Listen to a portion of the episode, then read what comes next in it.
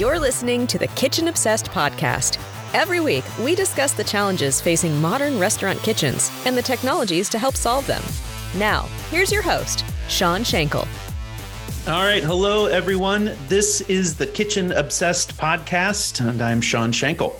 This podcast focuses on the evolving challenges facing restaurant kitchens in 2022 and beyond, and specifically how emerging and changing technologies, changing operational approaches, etc., can help solve those problems. As always, our goal is to make this podcast useful to operators.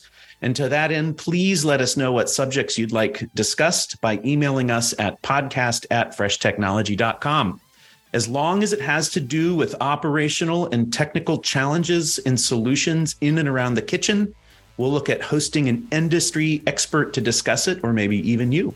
Today, we are talking to Sterling Douglass, co founder and CEO of Chowly. Chowly is one of the leading demand generation aggregators, meaning aggregating orders from third party delivery providers, digital ordering systems, etc., into the point of sale. Today, we're going to be discussing how to think about and possibly prepare for changes in consumer demand for delivery and takeout due to inflation and a possible recession.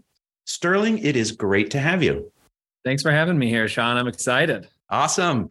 All right. Well, let's dive in. Describe who Chowly is today, how it's evolved over the past several years. Just give us a quick update on the business and then we'll dive into some of the operational changes we see in the industry. Yeah, of course. I mean, what started six, seven years ago as a little dinky uh, Grubhub integration company uh, has really, really expanded over the past six, seven years into a much more holistic kind of off-premise champion for our restaurant operators, especially in the in the SMB space. Uh, we work with everyone from single location mom and pops up to thousand location enterprises. Uh, the mission of Chowly is to simplify technology for restaurants. Uh, every year, that seems to take on a different meaning. Um, you know, yes.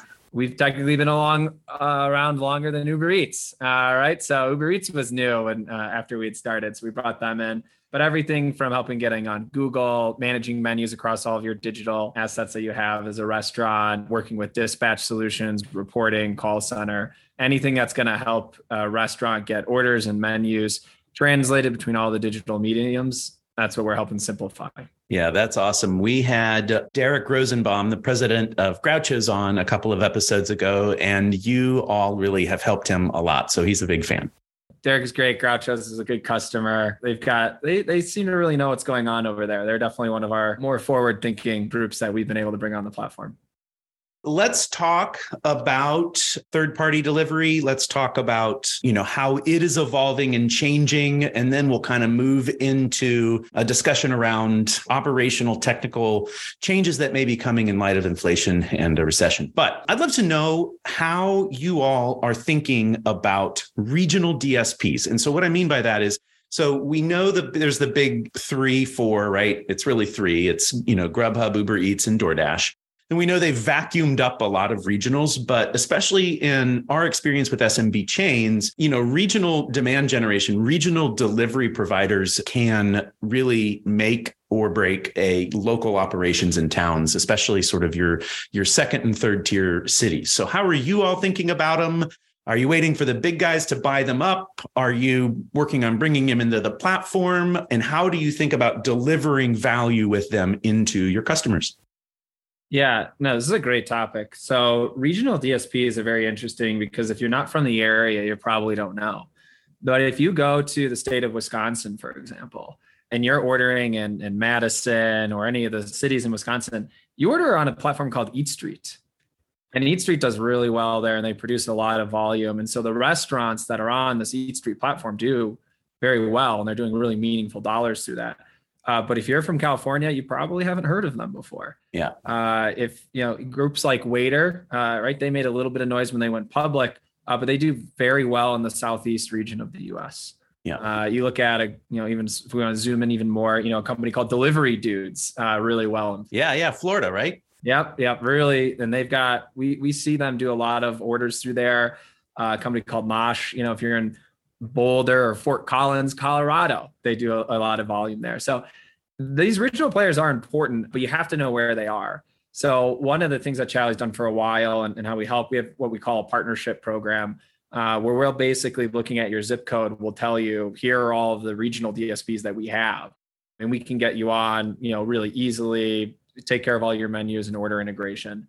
And it's interesting to see that, like when we'll add on, you know, eight nine platforms at a restaurant, and one of them will take off, uh, and one of them will provide a lot of value, and that restaurant or that operator might not have known. And in a lot of cases, they're overtaking that big three. Hmm. And I'm also going to edit your big three slightly because I think it's the big four now. Okay, good. Google's online ordering, uh, order with Google, is our fourth highest platform. Really? Um, on orders that that we integrate across across the country, particularly for SMB operators, is where we see a lot of success.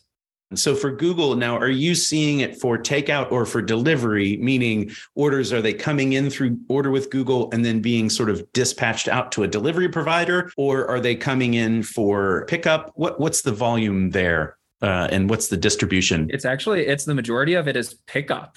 Oh, good. Wow. Which as SMB operators should know, like that's a more profitable channel. Yeah. Right. These are, uh, you're going to have less issues. You're going to spend less time working with customers if the driver's late or if they get lost. It's easier to manage. And yeah, I mean, we're seeing overall across the whole landscape, we've got several thousand locations live on Google on our platform. Um, it's seeing like about three, two to three to one as much pickup as delivery. Now, some of our groups are doing really well in delivery there too. We've got a group in Scottsdale, Arizona that they're doing more delivery through their Google platform than they are through any of their third parties. Oh wow. Um, that that they're on. So there's definitely cases where you can do a lot of volume on delivery, but on the whole, we actually see a lot more pickup. Okay, so let's let's keep talking regionals and then we'll move our way down into some practical advice here. So you you all are embracing the regional players, embracing them, bringing on the platform, focusing on sort of a single menu management tool to be able to manage your menus and I'm sure hours and availability across all of those channels which for operators of all sizes is a very powerful tool. Are there more out there? Have you have you gone as sort of as far or as deep as you either can go or are going to go? So I guess two part question. One is have you reached your limit? And number two, if I am in some of these small regions which may have a regional player and not a lot of else, do I need to think about integrating it into my POS system? Great question. In terms of Chowly's Reach, we're always going to look to add on more partners. And part of the reason is because there are more out there. And it's interesting, it's been a little bit of an accordion effect, right? So there was an explosion of third party marketplaces and online ordering tools. And then we went through a solid five, six year period of tons and tons of contraction.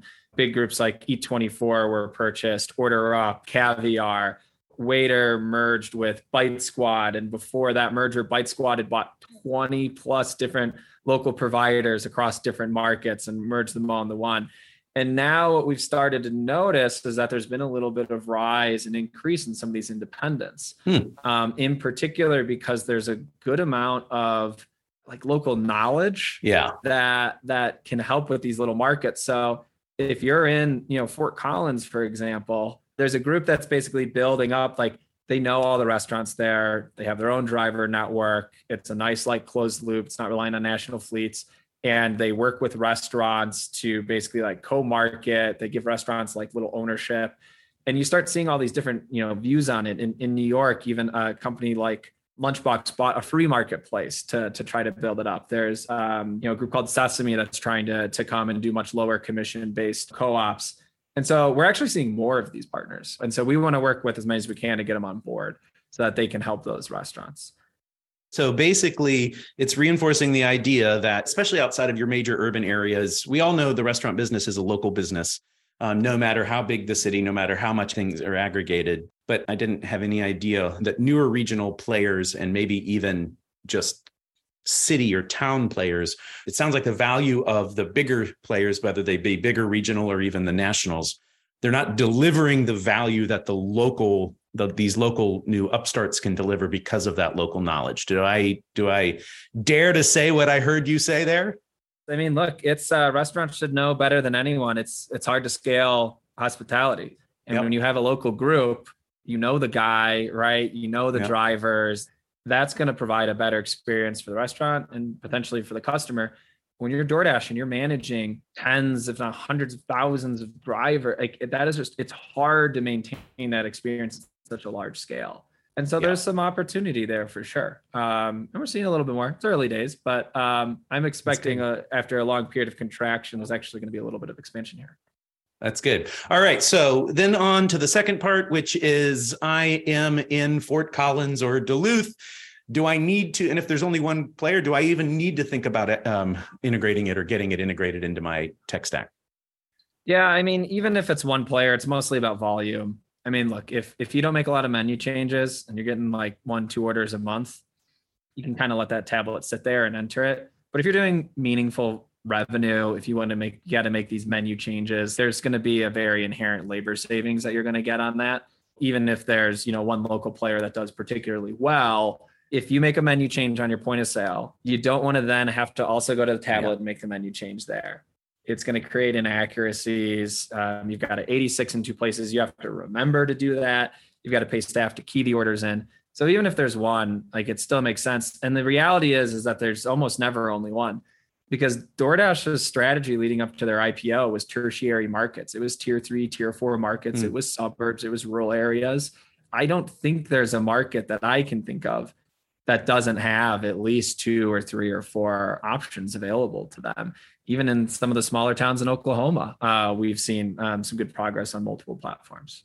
One of the next things I want to talk about is do you find from some of these regional players and even these smaller local players that they have the tech stack built enough to be able to integrate into Chowly or some of the other aggregators, or the desire may be there, but maybe the tech isn't yet. What are your thoughts on that? We've had uh, everyone from one person startups to large enterprises build to our API and, and get going. The the technical chops, so to speak, uh, requirement yeah. to get to the integration. It's not a high barrier. Um, that's yeah. kind of the whole point of of why we exist. So uh, we haven't seen too many issues in some of the smaller regional players getting connected, you know, to get those integrations. That's good. Okay, so um, the takeaway on that is still choice for those rural small town operators. Don't overlook the upstarts because there may be local knowledge that they have. Um, so it'll ultimately be about the audience they serve and the demand they can bring in. Third, if we have volume going through, strongly consider, even if you're in a small town, having some type of an integration just to reduce errors, to reduce, you know, menu changes, things like that. If not, stick with the tablet but if if like you said there's we're starting to see some meaningful volume and um, you're not having to manage a lot then it's definitely worth it all right, so let's move and talk about do we need to have especially outside of the major major urban areas? And you see a lot of big brands doubling down on one delivery service you know one national dsp but if i'm a an smb operator sort of in you know smaller or rural small town rural the third and fourth level cities do i try to pile on a bunch? Do i find one maybe two that i can sort of really dig into? What are your thoughts on that all the third parties have programs and they can do some loyalty and you can do some some couponing and, and things like that. You know everyone's going to try to give you a lower rate for exclusivity. But at the end of the day you're just going to miss out on orders. Mm. and so everything that we've seen has shown that maximizing the third parties is just how many you can get live. And to spend your focus and your marketing dollars and all of that on your first party channel if you're going to be spending time working on you know doubling down on a specific third party spend that time on your first party spend that time mm. on your own brands. Yes there are some benefits of doing it. If you do that sometimes they'll commit some promotional dollars right? They'll pay for part of your bogo or they might lower your commission rate. A lot of times it's at the expense of time and investment you could be putting into your first party channel which as a long term is going to give you more payback on building your own brand. So leverage the third parties for the volume, make sure that you make money on it, make sure that your pricing is appropriate for it, get a good operational flow so that you can do the handoffs. But your first party ordering, that's where your experience and your brand is solely being put on the line. That's yep. where you want to invest the absolute best experience. All right, that's good. Let me just recount a couple of that, a uh, couple of things that you said there. So when we talk third party versus first party, what we're talking about is your own native online ordering, branded your brand. You keep the customer data, your website, your app. That's first party. Third party is like the delivery service providers, DSP, things like that. You said make sure your pricing is right, and and what I hear you mean by that is essentially mark your pricing up to cover or to counteract your um, the percentages that that the DSPs may be charging. Did I hear that right? You should not have an item on your third party menu that you don't make money on. I right? Like, like it, it, it's uh, that's a very expensive marketing technique, and so that needs to be taken into account uh, yep. when you're posting these menus. Even your first party online ordering, there's menu differences your delivery and pickup menu should probably be a little different. You might have an item that does really well at pickup, but you found that when it's delivered, especially by third party drivers, the care isn't taken, it doesn't perform well. Don't have it on your delivery menu. And there's another side to that too, which is first party is your um, that's your sort of your future, your brand, your image. Guard, protect, invest in that. And if you do, to your point, have um, say an item that doesn't travel well because of care, and it may travel fine on pickup, but because of sort of the time for DSP, only keep it on your pickup menu. But that also then can drive unique value beyond just price reduction to your pickup menu. So I think that that is a, a good thing. So, all right, let me bring this now over to the kitchen. Yeah. So we are piling orders, demand gen into the kitchen. There's all this talk about managing that throughput, throttling it. What are your thoughts on that? The honest truth is that we only want the honest as, truth. Uh, the restaurant tech space has work to do to make sure that there are features are being provided that help restaurants on that and on that operational flow because the reality is it's just not there. The primary focus of you know third parties is to drive volume. It's not necessarily to help it be as efficient as possible in the kitchen. So that's where they invest their resources. And there's there's been a lot. There has been progress. I mean, even just on the menu side, being able to support nested modifiers on third parties, that's a new thing. It's really only been mm-hmm. around for you know a year or so. And so there's still work to be done. I mean, like throttling, that's tough. There's a lot of different ways that you can do throttling, right? You can increase your quote times. Um, you can just pause ordering when you're too busy. And there's other ways that you can potentially do it as well. But all of those different throttling techniques, there's just not a lot of support for them right now. Yeah. Um, and it's somewhere where we need to make some progress. I agree. So, all right, what's your your opinion? Do I pause, quote unquote, um, because I think the, the the quote time piece there is work to be done there. It seems like a lot of operators that we talk to just if they're at a peak time and they're just getting hammered with off premise, they turn it off for that peak time. I want to know, unvarnished, what your opinion is of that approach.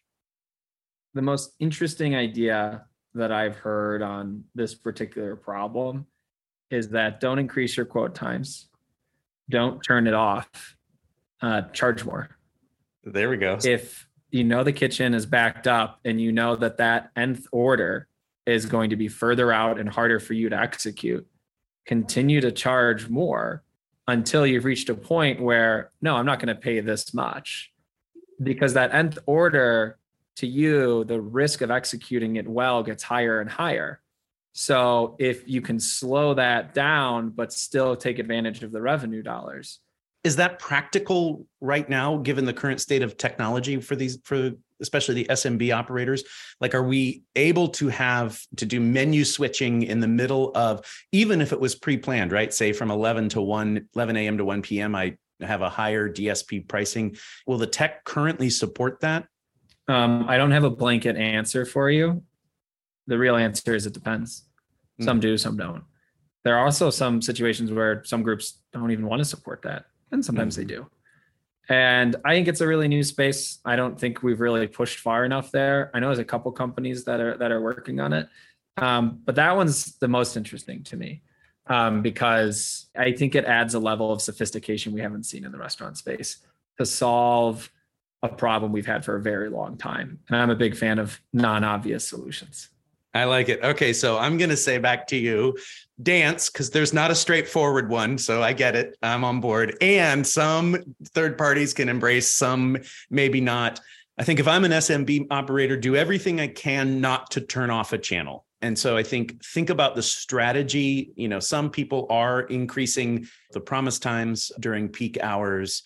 It's really platform by platform if you're able to set a menu with higher prices during specific time period. So take a look at your platforms and see which ones could support that. It's these are experiments that people can try now because um, eventually the tech will catch up. Tech companies are here to solve problems. And so, you know, the problem is pretty pervasive.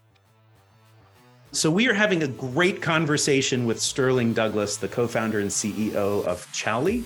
There's a lot of great stuff packed in this one. So, we're going to break this up into two episodes. So, we're going to pause now on this one and stay tuned for the next episode where we continue the conversation with Sterling. Thanks, Sterling, so much. Thanks for having me, Sean. This was fun. Thanks for listening to the Kitchen Obsessed podcast. If you work in a restaurant and are interested in appearing on the podcast, Send us an email at podcast at freshtechnology.com and tell us your story. We'll be back next week with more tips from the kitchen.